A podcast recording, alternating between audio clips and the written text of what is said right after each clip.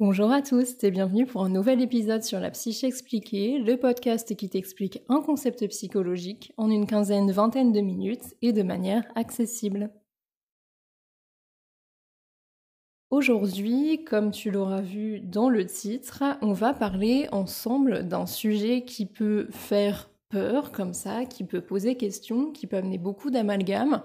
Et c'est aussi pour ça que je voulais en parler. On va parler ensemble de la radicalisation. Mais avant ça, comme tu le sais, il existe une version exclusive de ce podcast.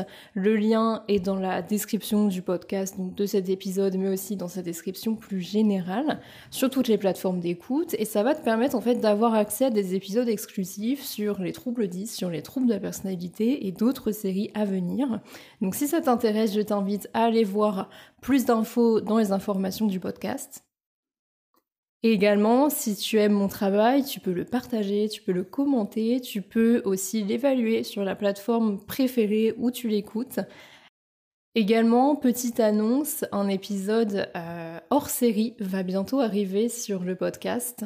Ça va être un épisode qui sera en lien avec mon stage actuel, euh, dans le cadre de mes études hein, toujours, ce stage, euh, je le fais dans la protection de l'enfance et du coup, j'ai eu en fait à exposer quelques phrases clichés qu'on retrouve sur les violences sexuelles issues d'un livre de Muriel Salmona, une autrice justement euh, qui est doctoresse de psychologie et qui euh, a comme ça recensé en fait des phrases qu'on peut déconstruire. Et ça, ça a été un travail que j'ai été amenée à faire dans le cadre de mon stage et ça fera l'objet d'un podcast hors série donc j'ai très hâte de te tourner tout ça et j'espère que ça te plaît aussi comme idée. Pour ne rien manquer, du coup, tu peux t'abonner à ce podcast et suivre toutes les nouvelles aventures qui vont arriver dans les prochaines semaines.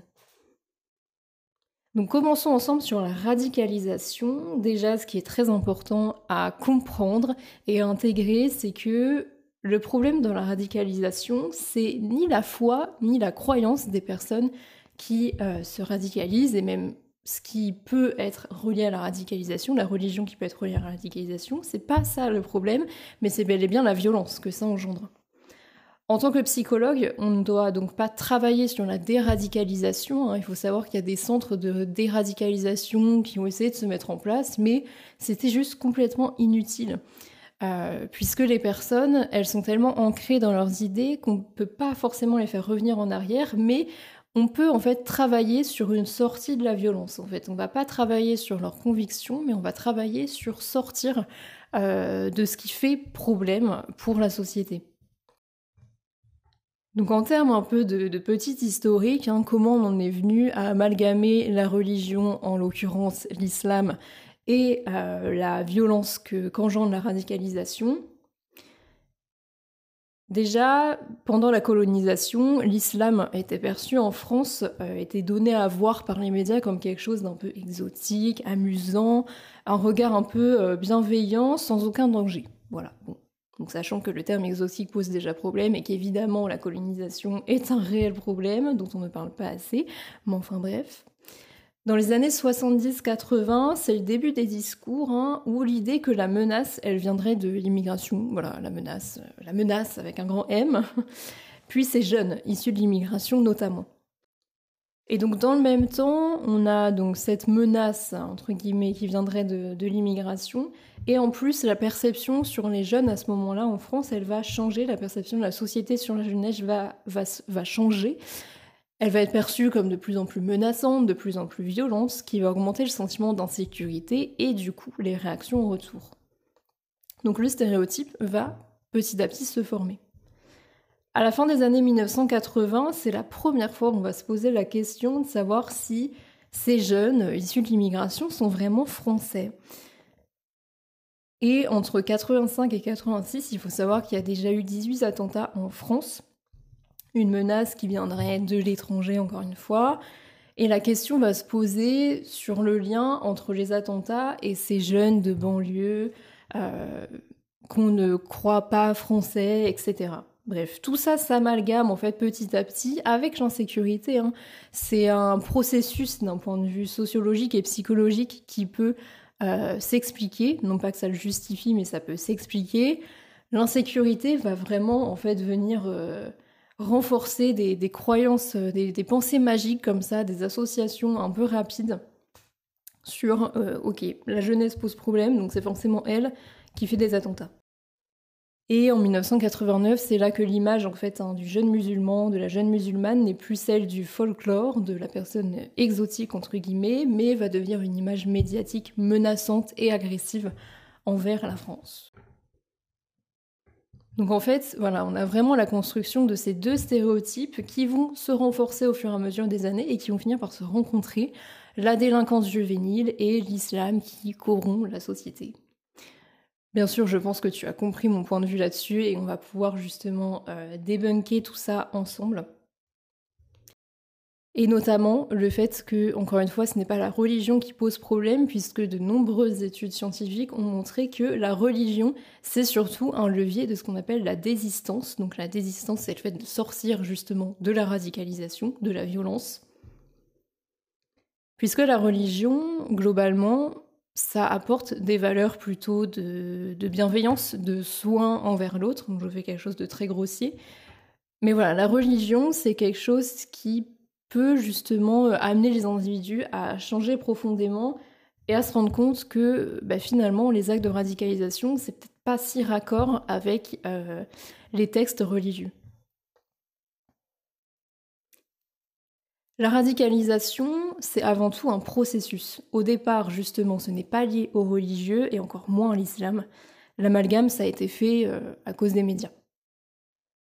Donc pour définir la radicalisation, c'est avant tout un phénomène social, hein, puisque c'est en lien avec la société. Ça exprime quelque chose d'un dysfonctionnement avec la société, puisque justement, y on part d'un point, d'une racine qui va être euh, amplifiée ou qui va être coupée, en l'occurrence, donc ce dysfonctionnement, en fait, il va être pris et on va, voilà, ça va être une espèce de prise de conscience, alors à leur manière, et aidé par toute une équipe euh, derrière qui fait que, que voilà, on peut pas en fait rattacher la radicalisation seulement à des individus un peu isolés, un groupe comme ça dangereux, menaçant. C'est un problème qui est sociétal.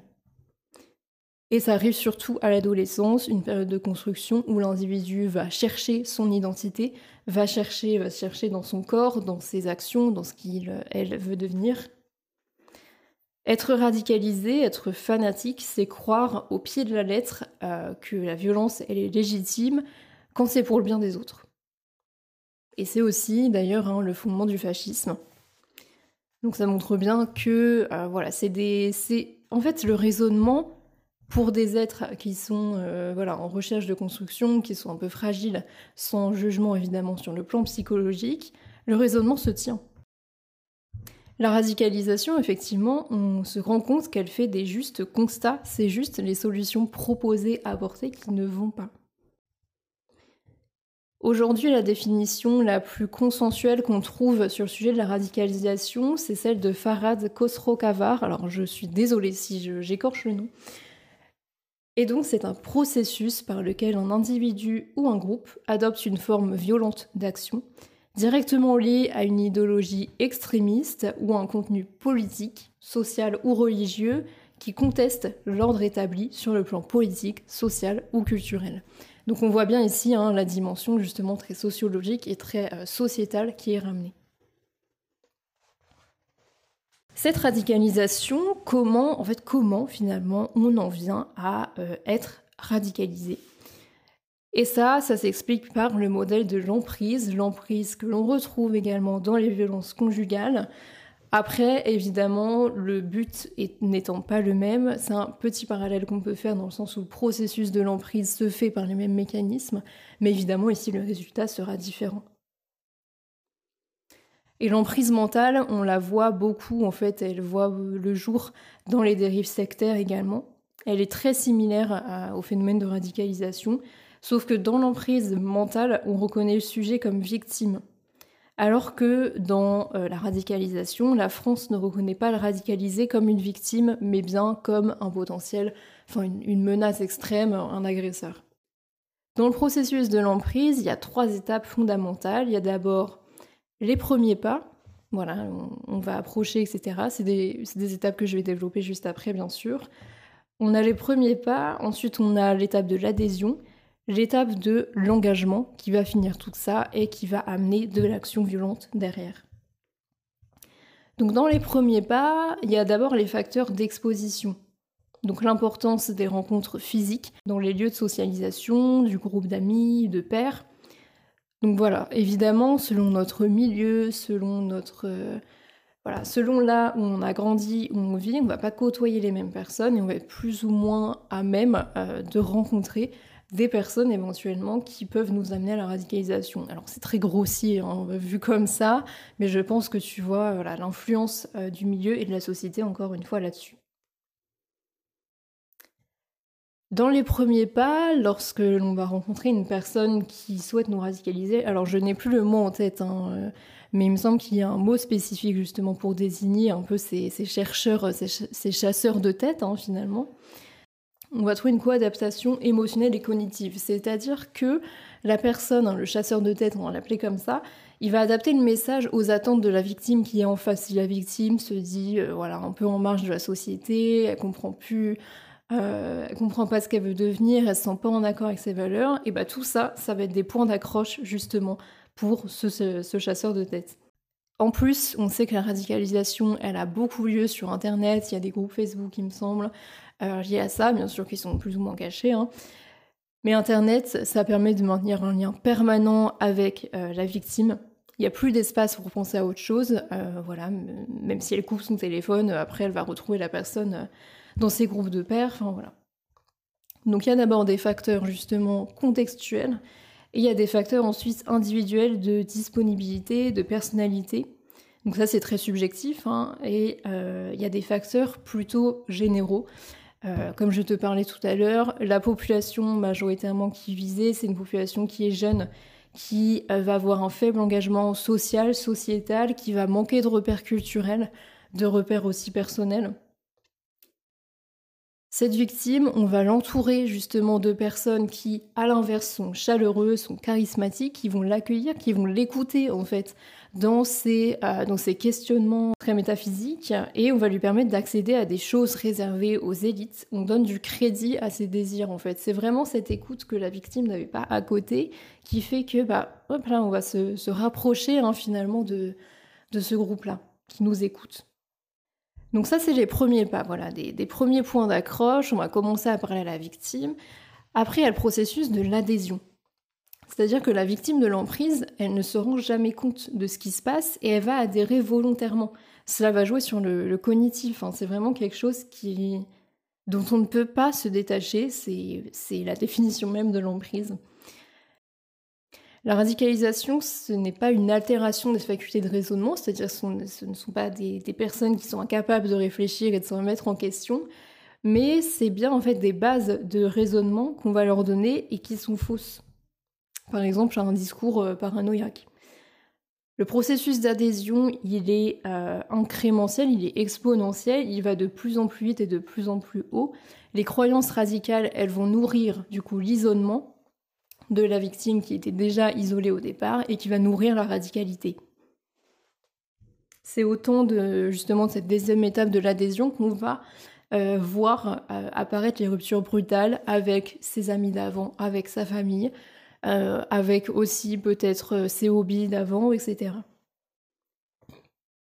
Dans le même temps, le sujet va être noyé, va être porté par un nouveau groupe d'appartenance donc euh, cette, équipe entre guillemets de, de radicalisés.